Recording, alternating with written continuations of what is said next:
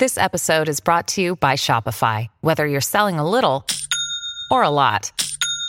Shopify helps you do your thing, however you cha-ching. From the launch your online shop stage, all the way to the we just hit a million orders stage. No matter what stage you're in, Shopify's there to help you grow. Sign up for a $1 per month trial period at shopify.com slash special offer, all lowercase. That's shopify.com slash special offer. TBS ポッドキャスト発信型ニュースプロジェクト荻上チキセッション発信型ニュースプロジェクト、荻上チキセッション。荻上チキと、南部ひろみが生放送でお送りしています。ここからは特集メインセッション。今日のテーマはこちらです。国会論戦、チンプレー、好プレ議長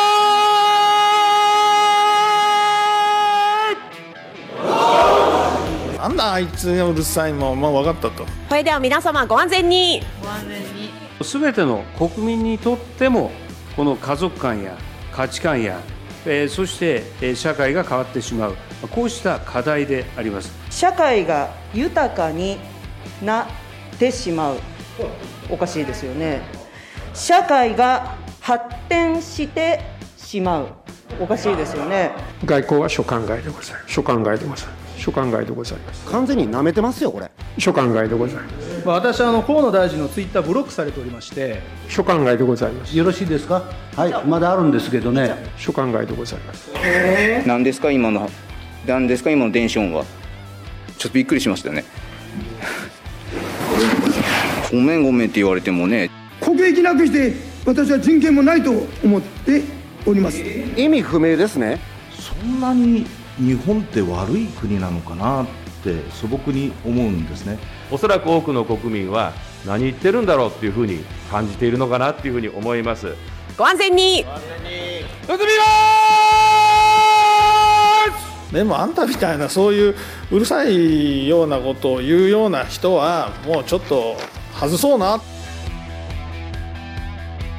今日も京都で番組恒例企画、国会論戦チンプレー好プレー通常国会編第2弾ということになります。はいえーこの番組のニュースコーナーなど、日々国会でのやり取りを紹介していますが、先日閉会した通常国会150日間にわたって、えーいろいろな委員会が開かれておりますので、ええ時間の関係上、それから番組で流せなかった音声もたくさんあります。はいえーこうした特集を組んでも組んでもまだ流せない、うんまあそれだけたくさんの議論と法案審議が行われているわけですね。今日は2日目、国会の音声たっぷり紹介していきたいと思います。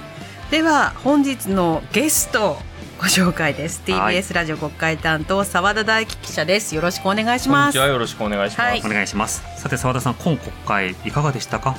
そうですね、まあ、前半と後半で全然雰囲気は違ってたという感じがしていて、うんまあ前半は野党がある程度まとまる形になって、よ対与党とのまあ交渉力が非常にある程度あった、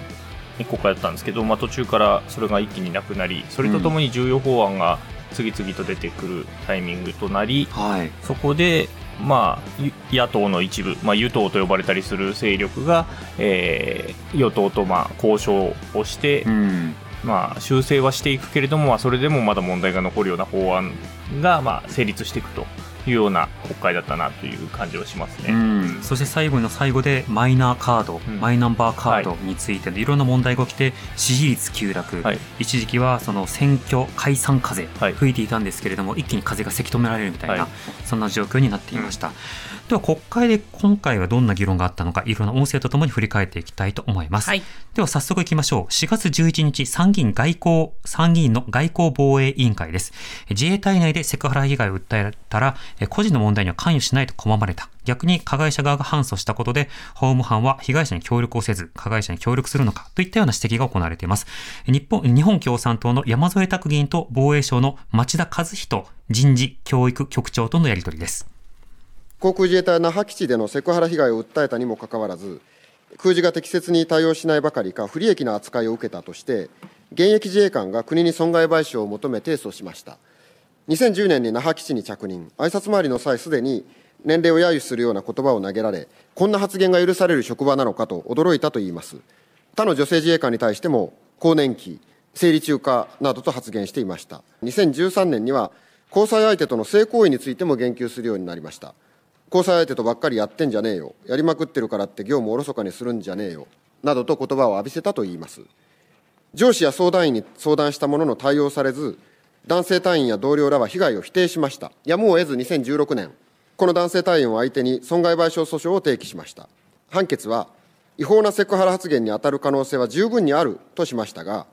国家賠償法に基づき公務員個人の責任は問われないとする最高裁判例に従って請求を認めませんでした。原告はこの時部隊の法務班にも相談していましたが個人の問題には関与しないとして拒まれたといいます。ところが裁判になってみると加害者側が反訴を提起してきた。その加害者の上司や部下がセクハラはなかったという陳述書を提出。法務班がそのひな形を作っていたというんですね。一般論として伺いますが自衛隊の法務部門というのは被害者側からの提訴の相談には応じず加害者側の応訴や反訴には対応しているんですか？町田人事教育局長。今、あの委員から一般論というふうにお話がございましたが、この航空自衛隊那覇基地でセクハラ被害を訴えた女性自衛官の対応にかかることでありまして、えー、継続中の裁判に関することであり、今後の裁判に影響を与えかねないことから行いお答えできないことをご理解ください山添拓君。一般論が答えられないというのはおかしいですよ。那覇基地ではセクハラ教育が実施され、女性の被害が題材にされました。使われた資料では、男性隊員は匿名でしたが、女性は実名が記載され、女性に非があるかのような説明がされ、その後、基地内でも好奇の目にさらされたといいます。教育のやり直しを求めたが受け入れられなかったといいます。事実ですか？えー、先ほどもお答え申し上げましたが、この航空自衛隊那覇基地でセクハラ被害を訴えた女性自衛官に対する件につきましては、継続中の裁判に関することであり、今後の裁判に影響を与えない与えかねないことから、お答えできないことをご理解ください。参議院外交防衛委員会、日本共産党山添拓議員の質問でした。えー、自衛隊の那覇基地内でセクハラ被害を訴えたが、えー、担当が部局が対応してくれず、えー、むしろ加害者側の反訴などに対しては相談対応していた。一体どういったことなのか？ということを質問しているんですが、まあ、一般論としても答えられないという対応でしたね。澤田さんいかがでしょうか？あのね、研修のところで片方被害者側が実名になっているっていう、はい、めちゃくちゃなことが起こってるっていう指摘でしたよね。えー、こうしたハラスメント対応については他にも告発をしている方が相次いでいるような状況の中で、防衛省としては、まあ、対応するとは言っているものの、一方でこういった事案について質問されると答えられないという対応が続いていると、相当透明感が失われてしまってますよね。だから結局やっぱり隠したいんでしょっていうことだし、表に出したくないんでしょっていうところをまあ言われても仕方がないような今のやり取りだったと思います。そうですね。では続いて同じく4月11日、今度は参議院内閣委員会の音声聞いていきたいと思います。自民党の西田昌司議員が、バリアフリーに感謝せず弱者を振りかざしているといった旨の発言を行ったことに対する質疑が重ねられるという場面でした。えー、令和新選組の天畠大輔議員と小林文武参議院事務総長とのやり取り、そして自民花子内閣大臣政務官とのやり取りです。令和新選組の天畠大輔です。我々障害者は常に感謝しないといけないのでしょうか？代読お願いします。バリアフリー回収はどのような経緯で行うことになったのかまた参議院におけるバリアフリー回収をどのような法的社会的な位置づけとの認識で行っていたのか参議院の事務方からお答えください。小林事務総長参議院では昭和52年及び平成元年に障害を有する議員が当選されたことに伴い車椅子用の昇降機や身体障害者用トイレなどを整備したほか、その後も議員活動等を円滑に行うことができるよう、高齢者、障害者等の移動等の円滑化の促進に関する法律、いわゆるバリアフリー法でございますが、これに基づく基準を基本的な考え方とした上で、施設面での社会的障壁を除去など、の除去など、必要な環境整備に向けて利用される方々のご意見を踏まえつつ、施設のバリアフリー化を行ってきたところでございます。こうした中、令和元年7月に船子議員、木村議員、横沢議員が当選されたことを受けまして、より一層の施設のバリアフリー化を進めるため、議員運営委員会に同理事で構成されるバリアフリー化推進プロジェクトチームが設置され、そのご協議によりまして、参議院施設のさらなるバリアフリー化整備計画が取りまとめられたところでございます。天畠大輔君。代読いたします。次に内閣府に伺います。今、参議院にご答弁いただいた国会でのバリアフリー回収は、障害者差別解消法上、どのように位置づけられるでしょうか。自民内閣府大臣政務官。障害者差別解放解消法におきましては、国会における合理的配慮の提供や環境の整備につきましては、三権分立の観点から直接規定されてはおりませんが、同法第3条では、国及び地方公共団体の責務として、法の趣旨にのっとり、障害を理由とする差別の解消の促進に関して必要な施策を制定し、策定し、これを実施しなければならないこととされており、国会についてもこの責務を負っているものと考えております。天畠大輔君。法の理念にのっとれば、国会のバリアフリー化は不可欠だったということです。代読お願いします。そして、バリアフリー化という環境の整備をした上で、それぞれの障害に合わせた様々な合理的配慮もしていただき、私たちはこうして質疑に立つことができています。合理的配慮は、障害のある人から社会の中にあるバリアを取り除くために、何らかの対応を必要としているとの意思が伝えられたときに、負担が重すぎない範囲で対応することが求められるものです。この理解に基づき、他の議員や事務局の皆様と私たち障害者議員は対等な立場で常に対話し、お互いに合意を取りながら合理的配慮の内容を決めています。それは一度の話し合いで終わるものではありません。国会の慣例もある中で一歩一歩進めています。今も現在進行形なのです。しかし先日、自民党の西田昌司議員がご自身の動画で私の同僚議員に対し、参議院のバリアフリー工事等に対して感謝の念もなく、弱者弱者を振りかざして意見を通そうとしているという趣旨の誹謗中傷をしていました。法の趣旨にのっとり、不可欠な対応として行っていただいていた参議院のバリアフリーに対して、感謝がないなら主張するなと言わんばかりの発言は、極めて温情的かつ抑圧的、国会における対話の継続を阻害するものだと考えます。令和新選組天畠大輔議員の質問を聞いていただきました。はいえーれえー天畠議員の質問の中には、しばしば温情的という言葉が出てきて、それが批判されることになるんですが、要は温情的というのは優しさを仕向けるということですよね。障害のある方などに関しては優しさを仕向けるのではなくて、権利を対等に準備をするということが重要であって、あたかも施しとか優しさかのように振る舞うこと自体が、実は差別的なんだという問題提起をしばしば行っているわけです。はい。そうしたところ、自民党の西田昌司議員がですね、え自身の動画の中で、えー令和新選組の木村議員をこう批判するような文脈の中で、令和新選組には参議院として手厚く処理をしているんですね。車椅子の方が来られたから、スロープをつける工事、大改造、本会議場ではしてますよね。プラスそれだけじゃなくて、介護のためにですね、付き添いの方がいるわけですよ。これも普通の議員にはそういう人はつきません。で、省略して、はいそれを振りかざして自分たちは障害者、自分たちは弱者だから強いのだと。感謝の念もなければっていうことを批判をしているということになります。それに対する、えー今の質問で、そもそも温情のためにやったんですかっていうことを国会に聞いて、あの、国会というか、まあ、えー議会の方に聞いて、はいい、や、違います。これは法の理念にのっとってやってるんですという回答が引き出されたという場面でした。澤田さんいかがでしょうか？まあ、こうやって、まあ、ひどい発言だと思うんですね、西はい。田議員の発言自体。で、それに対してちゃんと、いや、それは、そっちがおかしいよっていうことを、ちゃんと法律の趣旨に基づいて、かつ政、対政府に対しても、えー答弁として確定させていくっていう作業、まあ、すとてつもなく元がひどい話ではあるけれども、はい。そこをしっかり、いや、それがおかしいよっていうことを、あの、確認していく作業っていうのは非常に大事なえ質疑ですよね。うん、そうですね。また普通の議員とそうじゃない議員を分けるかのようなその発言というのはもともとひどいわけですが、当然その与党の側だって、えーこれから障害のある方、うんそれからまあ様々な当事者の方が出馬する可能性もあるわけですよね。はいうんなのでそうした利益などをあの軽視してしまうということが、いろんな方を苦しめることは理解が必要かなと思います。では続いて、えー入管難民法の改定が審議中の一幕でした。4月21日、衆議院法務委員会、国民民主党鈴木義弘議員の質問で、えー参考人が、えー複数人来ているんですが、はいえーそれぞれの参考人に対して質疑を行っている場面を聞いてください。あの私たち、まあ、政治家っていうんですかね、議員は10年先、20年先をどう描けるかっていうことに尽きるんだと思ってます。で行政はそれ、法律を運用する方ですよね。だから私は役割がおのずと行政側と政治は違うんだと思ってやってきたんですけども、まあ、今回の入管法の改正で、まあ、いろんなご意見を、まあ、拝聴する機会が多いんですけども、そんなに日本って悪い国なのかなって素朴に思うんですね。私はまあ視察と、あと、まあ、自分で観光で遊びに行った経験しかありませんけど、10カ国ぐらいしか行けてませんけど、まあ、その国はその国のルールがあるし、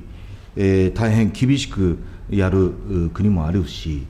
だから、それは各々のその国の国家の成り立ちだとかですね、歴史的なものとか、やっぱりその文化的なものをが考えて、まあ、判断していく、まあ、難民の認定のこともそうですけれども、その国の出入国の管理に関しては、その国に、まあ、主体になって、いろんな判断があるんだと思うんですけれども、まず最初にあの簡単で結構ですからあの、今の日本の国っていうのは、悪い社会なのか、いい社会なのか、あまあ、あの簡潔にお答えいただきたいです。はい。参考に及んでの質疑が、日本はいい社会なのか悪い社会なのかということ。これ、入管難民法が変わることによって難民が追い返されたりとか、それから入管施設などに収容されている方の処遇が悪くなったりとか、そうした人権を問うているようなところではあるんですが、まず聞くのが、日本はいい国なんですか悪い国なんですかという質問だったという場面ですね。澤田さんいかがでしょうか？まあ、バカみたいな質問だなと思いますけど。そうですね。はい、その後、まあ、あの、えー、変な質問したことについて、あ、失礼な質問をしたなということを鈴木議員が今度はあの釈明するという場面もありましたけれども、こういった議論に時間を割くのであれば、より実装知るということと、入管の現場に足を運ぶ、当事者と会うということに時間を割くことも大事ですよね。あそうですよね。あと、どういった支援体制になっているのかっていうところも含めて、あの国としてはあのオフィシャルにどこまで支えきれてるのか、そうじゃない部分をどれだけ民間に頼ってるのかっていう部分も含めて、本当だったら、あのそういうところをしっかり質問すべきだったなというふうには思いますけれども。はい、はいそうした民間の団体が多くの難民やあるいは仮放免の方を支援しているような状況がある中で、えー、上島三田まりさん、入管施設で亡くなった上島三田まりさんに対対して、支援者が、え、間違った思いを抱かせたんだという趣旨の質問が大きく問題となりました。5月12日参院本会議、日本維新の会の梅村瑞穂議員の発言です。日本維新の会の梅村瑞穂です。会派を代表し、ただいま議題となりました出入国管理及び難民認定法及び日本国との平和条約に基づき日本の国籍を離脱した者等の出入国管理に関する特例法の一部を改正する法律案について質問いたします。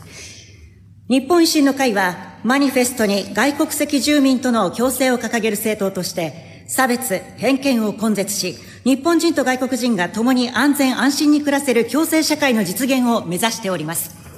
一方で、日本国の治安を維持し、国家国民の安全を確保する観点に立てば、ならぬことはならぬものとして、外国から入国された方々には、法治国家日本の法令に従っていただかねばならないのは当然のこと。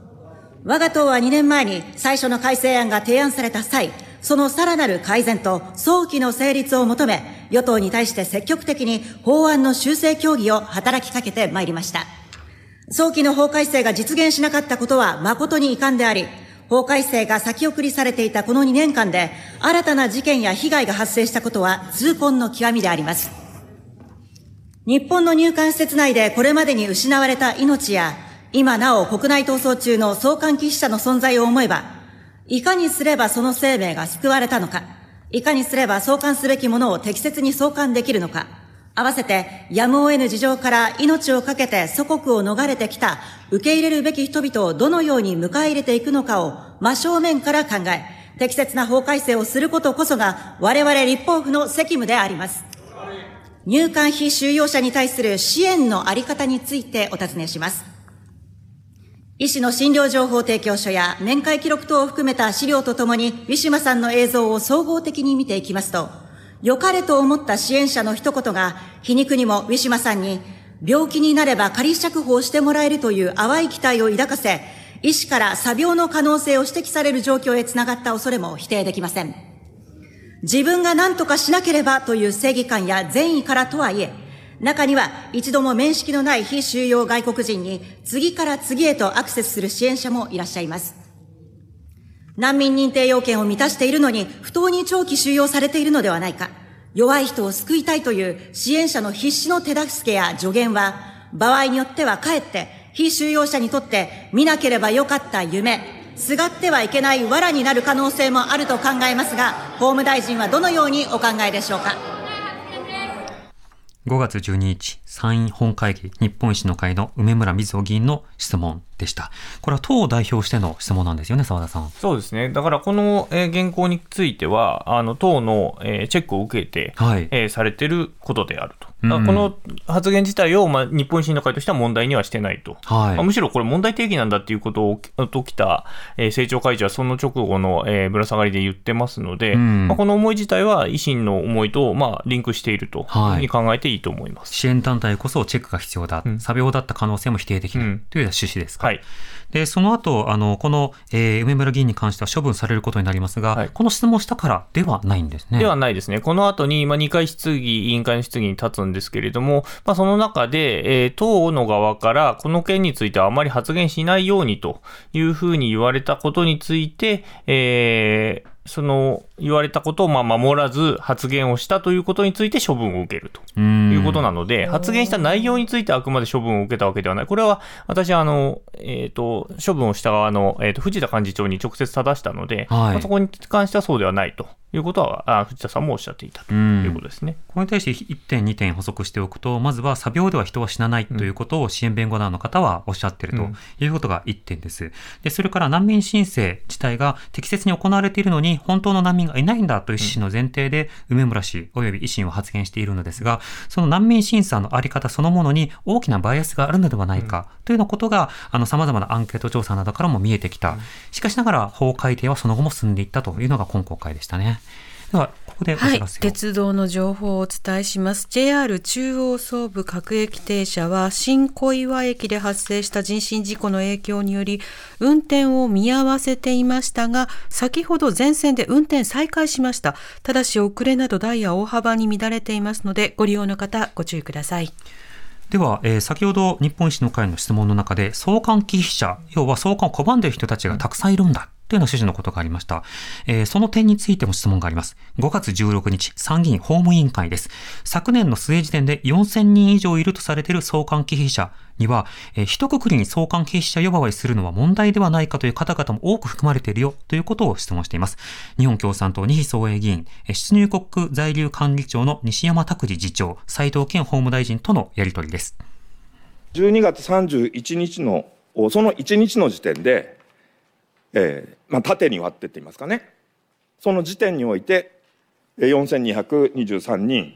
えー、入管が言う送還記者がいるんだということなわけですけども、えー、お配りした1枚目の資料ご覧いただきたいと思いますがあのこの4233人のうちには日本で生まれ育った18歳未満の子どもが201人いるということが、これ衆議院でも明らかになってきました。あの先ほど河合先生の議論の中でもあの問題提起をされている問題ですけれども、えつまり送還忌避者と入管が呼ぶ人たちの中には、この201人の子どもたちが含まれているわけですね。西山次長。ご指摘の通り、その18歳未満の子ども201人という数字は、4233人のうち数でございます。二比総平君。そうした人たちを全部一括りにして相関忌避者と呼んでみたところで何の意味がありますか？続けて聞きますけれどもこの201人は日本で生まれたということのようですがもともと出身国でですね生まれたけれど乳幼児の時に親御さんと一緒に日本に来たっていう子どもたちもこの他にたくさんいらっしゃいますよ。実際私たちあのたくさん会ってきました。そうした子どもたち18歳未満あるいは20歳未満25歳未満あのどういうくくりで入管が調べられるのかよく分かりませんけどそういうその日本で生まれたんじゃないけども日本で育ち日本の学校に通い自分の言葉はですね日本語ですと。渋谷に行って遊びたいですと。いう子どもたちはどれだけいるんですか、え、速報値でございますが、その令和4年末時点の送還危機者のうち、18歳未満のものということになります。と、295人。ということになります。あの年代別の内訳を申しますと、7歳未満が68人、7歳から12歳が123人、13歳から15歳が64人、16歳から17歳が40人の合計で295ということでございます。そのうち、えー学校に通ってる就学中という子あるいはえー小学校中学校高校に通っていてあるいは大学に通っていておかしくない年なんだけども通えていない特に義務制の未就学児というのは何人いますか？あの今回の政府案の趣旨でもおっしゃってる迅速に送還すべき対象者ではない人たちがたくさん含まれてると思うんですよ。いや中にはいるかもしれませんよ。だけどこれを一括りにして被疑者呼ばわりするっていうのはこれは筋が通らないのではありませんか？斉藤法務大臣。まあ、最終的には個別の判断になると思うんですけど、私はあの従来から申し上げておりますように、えーこの子どものあの保護ということについては、最大の関心を持っておりますので、その個別の判断の中でどこまでできるかということで判断をしていきたいと考えています。はい。え日本共産党の二総営議員の質問を聞いていただきました。え相関被疑者がたくさんいるので追い返せるような法律を作りましょうというのが、まあ、ざっくり言うと今回の、まあ、法律の趣旨だったんですが、実際その相関被疑者って一体誰のどんな状況を指している言葉なの？っていうことを丁寧に聞いていくと、え300人近くのまず子供がいて、えその子供たちの生活っていうものがあり、日本であ定着をしている方も相当数いるよという説明だったんです。で、2位議員の中の質問の中で、え自分の言葉は日本語です。渋谷に行って遊びたいですという子供はどれだけいるんですか？っていうことが出てきて、え、なんでいきなり渋谷に遊びに行きたいの？と思った方がいるかもしれませんが、こうした相関係者とされる方や、えー滞在のビザがない方は、県をまたいだ移動などが規制されるなど、いろいろなその移動などにも困難を強いられる状況もあったりするわけですね。そうした中で言葉の問題や移動の問題、それから教育の問題などが出てくるということが指摘されていたわけです。澤田さんいかがでしょうか？はい、あのまあ子どもの問題、特にまあ衆議院での議論で結構、えーなされていて、まあ、うん。それが修正協議に応じる、応じないっていう話と、まあ、割割とリンクして、はい。えー語られることが多かったんですけども、まあ、このこと自体は、そのそれを子どもたちに関して、例えば止めるっていうこと自体は、別にあの法律変える、変えない関係なくて、あの法務省の判断でできることうん。だってことは、衆議院の質疑で分かってしまっているので、ですね。ちゃんとしてくださいっていうことに尽きるかなというふうに思います。うん、与野党の駆け引きの中で野党側に対して与党側が、まあ、付帯決議などに子どもの人権を認めるような条文を入れましょうかみたいなことを提案したんですが、結局立憲などは反対に回ったことによってその場あたりがうやむやになったんですね。ただ本当に子どもの人権に関心があるというのであれば、今すぐにでもそうしたような滞在を認めていくということはできるので、えそれは実行してほしいということですね。そして今国会では大きな論点になったのが一つ、5月25日参議院法務委員会、難民審査参与員の柳瀬房子氏が2年分の審査件数が非常に膨大であるということに関して、立憲民主党石川大我議員が質問をしています。難民審査参与員について伺いたいと思います。不服申し立ての処理件数のお話です。え先ほどの理事会でですね、数字が出てきました。21年度が6741件、22年度が4740件。このうち、え今問題になっている柳瀬参与員が、えー担当した案件というのが21年度で1378件、22年度が1231件、ね、ということで、えーそして勤務日数ですね、えー21年度が34日、22年度が32日、ただこれは1日は協議会があるということで、実質的にこの、えー参与員として事件処理をしたというのは33日と31日ということで、これ計算してみますと、大臣、21年度が、この柳瀬さんはですね、1日に41.8件処理している。22年度は39.7件を日に処理、日ですよ。これ月じゃなくて年でもなくて。1日に21年度は41.8件、22年度は39.7に7件処理をしている。ちょっと尋常な数ではないと思いますけれども、これ、大臣いかがでしょうか？西山次長。すみません、あのその前提としまして、勤務日数について申し上げますと、お審査請求における審理にあたりましては、事前に必要な資料等を参与員に送付し、参与員は当該資料等を確認した上で参集の上、口頭意見陳述や協議等を行っていますところ、審理の準備に要する時間を含む勤務時間を把握することは困難でございますことから、基本的には、当該参集をした日を法令上の勤務日として日当をお支払いするということでご協力をいただいているところでございます。また答えになっていないというふうに思います。1日に41.8件、39.7件、参与員の皆さん111人いらっしゃるんですよ。にもかかわらず、この6000件のうちですね、もうですから計算するとざっくり計算して5分の、4分の1から5分の1、そして22年度に関しては、まあ、3分の1から4分の1がですね、えー、この偏っていると、えー、柳瀬氏に偏っていると非常に問題だというふうに思います。はい、えー、立憲民主党石川大我議員の質問でした。この難民審査の過程の中で、えー、その運用のあり方が著しく偏っているのではないか、真面目に難民審査が到底できている制度だというふうに言えないのではないかということを数字で立証していくという場面でした。澤田さんいかがでしょうか？はい、この柳瀬さんは、まあ、国会でも何度も、あの、来られてるんですね、はい、過去には、うん、ただ今回、この件が出てからあの、野党側が参考人として呼んでるんですけれども、まあ、与党側から同意が得られないということで、うん、えー、一度も国会には来てないということですね、はい、なるほど。あの、本当の難民はいないんだという発言が立法事実としても使われて、まあ、政府文書としても引用されて、うん、だから今回の法改定が必要なんだというふうに利用されてきたのだけれどもということですね。では続いていきましょうか。5月26日参議院法務委員会です。はい、えー、入管施設で上島さんが亡くなった事件の背景には、まあ、そもそも、えー、入管や行政の立場、えー、送還ありきという立場が問題なのではないか、日本共産党の二比総平議員が岸田総理とやり取りをしています。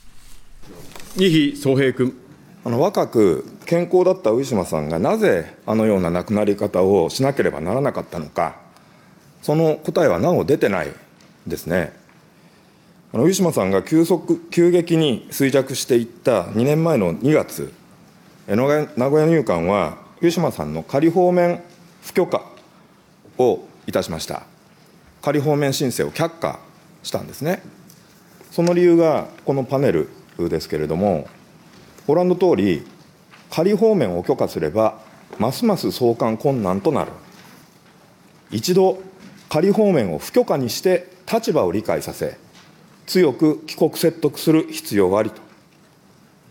そうわざわざ書いてるんですよ。ウィシュマさんは最後、亡くなる3日前の朝からバイタルが取れなくなっても、漫然と放置されました。点滴も救急搬送もされず亡くなりました。その根源には、送還ありきという我が国の入管収容、あるいは行政の人権侵害の構造があると私は思います。総理、こんなことが許されますか？岸田内閣総理大臣。この事案については、えー、法務省において、ビデオ映像を含め、可能な限り客観的な資料に基づき、外部有識者からご意見をいただきつつ、調査を行い、改善策を着実に進めてきたものであると承知をしております。そして、まあ、委員のほうから、えー、いくつかなんかご指摘がありましたが、これ以上の詳細については、国家賠償請求訴訟が、まあ、係争中であることから、えー、私からの答えは差し控えさせていただきたいと思いますが、まあ、いずれにせよ、このような事案を二度と起こさないために、引き続き法務省において、しっかりと改善策に取り組んでもらいたいと考えております。日本共産党二位総平議員と岸田総理のやり取りでした。一方、5月30日参議院法務委員会では、日本維新の会鈴木宗男議員が斉藤健法務大臣とやり取りをしています。トータルで考えてですね、何をもって国益かという観点が私は一番だと思っております。国益なくして私は人権もないと思っております。人権だけ優先してもですね、私は通りません。ご静粛にお願いします。この点ですね、いやいや、いろいろ考えあってもいいけども、私の考えは私の考えで、信念を持ってですね、あなたの何十倍も政治家やってきてますから、こう言ってるんです。ここ大臣ですね、何かしら人権といえば善だ、すべてが。国益というか言えば、ちょっと一歩下がれみたいな議論を取らん。私は両方大事だし、両方の考えた上での判断をして、この法案が出てると。こういうふうに思いますけれども、大臣の認識はいかがでしょう？斉藤法務大臣。まあ、あの国益と人権がその私は対立する概念だとは思っておりませんで、えー、当然、その人権を守りながら国益も守っていかなきゃいけないということでありますので、えー、対立するものだとは思っていませんので、えー、大きな意味でですね、えー、国益と人権というものは両立するんじゃないかと思っていますので、まあ、うまくやっていかなくちゃいけないというふうに思っています。日本維新の会鈴木宗男議員と斉藤健法務大臣とのやり取りでした。今国会は本当に澤田さん、党によって質問の態度、全く違いましたね。まあ、カラーが、まあ、梅村さんが、まあ、あの、移動させられる前は、宗男さんと梅村さんが法務委員会の質疑に立っていて、はいうん、で梅村さんの一連の発言について、宗男さんはむしろ、どんどんやれという立場で、はい、間違ってないんだっていうようなことを横から声をかけたりもしているので、最後まで聞きなさいってね、他のに言ったりとかして、ねはいはい、だからまあ基本的に維新としては、あの二人がいるってことは、まあ、つまり考え方としてはそんなに変わってないよっていうことは、まあ、示されてるかなというふうには思いますね。うん。こうした国会で、えー、入管難民法に関しては改定が進み、えー、様々、えー、当事者にとっては、なかなか居づらい人権が擁護されにくい状況がある。この状況がどうなっていくのかという運用や今後も見ていくことが必要です。続きは5時台に。TBS Radio 発信型ニュースプロジェクト発信型ニュースプロジェクトセッション荻上チキセッション今日の特集メインセッションは通国会論戦珍プレー好プレー通常国会編パート2ということでスタジオには TBS ラジオ国会担当澤田大樹記者です。よろしくお願いします。お願いします。さて、えー、続いては6月5日、地方創生及びデジタル社会の形成等に関する特別委員会、立憲民主党小沼巧議員の質問の最中に、日本維新の会猪瀬直樹議員のスマホが鳴るという場面がありました。マイナ保険証なり、あるいは歯科確認書の取得手続き、何ですか？何ですか、今の、何ですか、今の電子音は。何ですか、今の電子音は。ちょっとびっくりしましたね。ごめんごめんって言われてもね、ちょっと時間どうなっちゃうのかな、まあ後であの対応、ルールとかどうなってるのかの対応してもらえばいいと思うんですが、腰折っちゃいましたね、大臣とか副大臣にとっても申し訳ないことですね。えー、っと、質問は言い切っちゃいますね。どのような形で入所者の方にマイナ保険証はい、猪瀬直樹議員のスマホから音が流れるというシーンがありました。はい、でもこの間の、例えば大きくあくびをする姿とか、はい、ガムを噛むとか、はい、質問の時にマスク外しますって言ってすぐ注意されて突き直すとか、結構続いてますね。まあ、当選まだ1年なんですけど。新人議員ということで。はい、問題行動は結構多い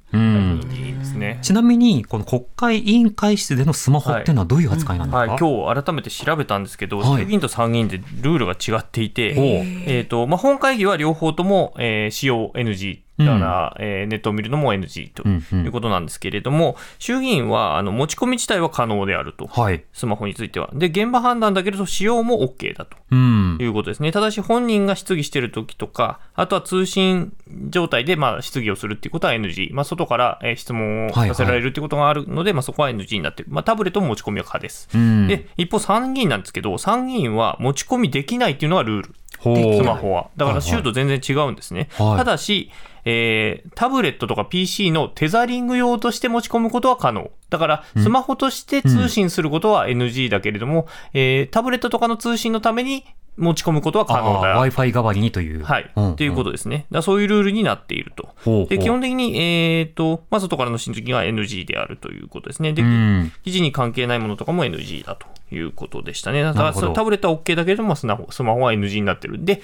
猪瀬議員は参議院の議員ということなので、NG になる。スマホが鳴ったというのは、参議院ではアウトということになるわけですか。はい、しかもなんかあの、なんか委員会がみたいな議案がだとかっていうような、うん、えっ、ー、と、法案がみたいな音が確か、はいはい、よく聞くと聞き取れるんですけど、なので、明らかにその、動画を見ているか、なんかの音が流れていたはずなので、はい、使われ方として完全に NG であると。テザリングじゃないですからね。そうですね。うん、まあ、となると、やっぱり NG ということになるわけですけど、はい、そもそも使うにしてもマナーモードとか、うん、そうしたものは会社とかでもありますよね。はい、うん、うん。ワニの動画見るのはセーフなんですか？ワニの動画は本当だと、えっ、ー、と、質疑に関係ないことなので、はい、NG にはなるはずなんですけれど、うん、っていう感じですかね。というふうになっていくんですね。よくわかりました。よくわかりました。はい。では続いていきましょうか。6月15日、参議院の法務委員会です。関東大震災の際に発生した朝鮮人虐殺について、内務省が事実とみなした上、取り締まりを求めたという文章があったよと、あるよということを指摘されるという質問です。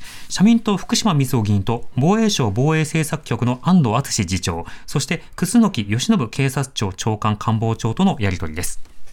朝鮮人の虐殺についてお聞きをいたします。えー、これは、えー、震災直後の電信文です。内務省警保局長より各地方長官宛て電信です。えー、これに関して、この電信文の存在、これはあるということでよろしいですね。保管を防衛省がしているということを確認させてください。防衛省防衛政策局安藤次長。委員ご指摘の文書は、防衛研究所戦士研究センター資料室にて保管をしております。電信文をちゃんと政府は公文書館で保管をしているわけです。これ、ですから警察なわけですね。で、この電信文をぜひ皆さん読んでください。え東京付近の震災を利用し、朝鮮人各地に放火し、ちょっとはしょりますが、現に東京市内に爆弾を所持し、石油を注いで放火するものあり、すでに東京の一部戒厳令を施したるがゆえに、各地において内密に、え、視察を加え、え、先人、まあ、ちょっと差別用語ですみませんが、先人の行動に対しては、えー、厳重なる取り締まり、隠されたし、つまり日本の警察がまさに、えー、内務省のど真ん中が各地方に対して電報を打つわけです、電信文、保管があるとあの言ってくださいましたが、まさに朝鮮の人たちが各地に放火して、東京都内では爆弾を持って石油を注いで放火するものがあると、大変な状況だと、だから戒厳令を施しましたと、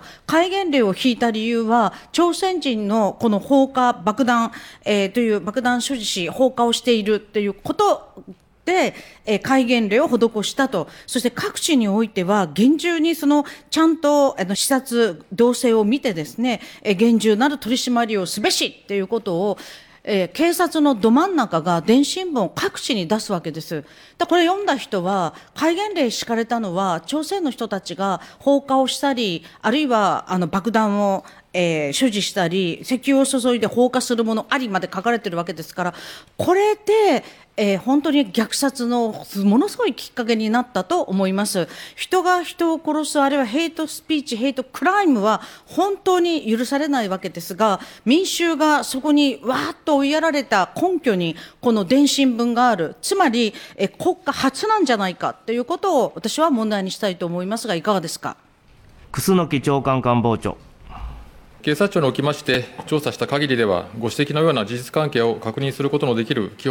録が見当たらない状況でございまして、お尋ねの事実関係についてお答えすることは困難であるということについてご理解いただきたいと思います電信文がちゃんとあるじゃないですか、電信文保管されてるんですよ。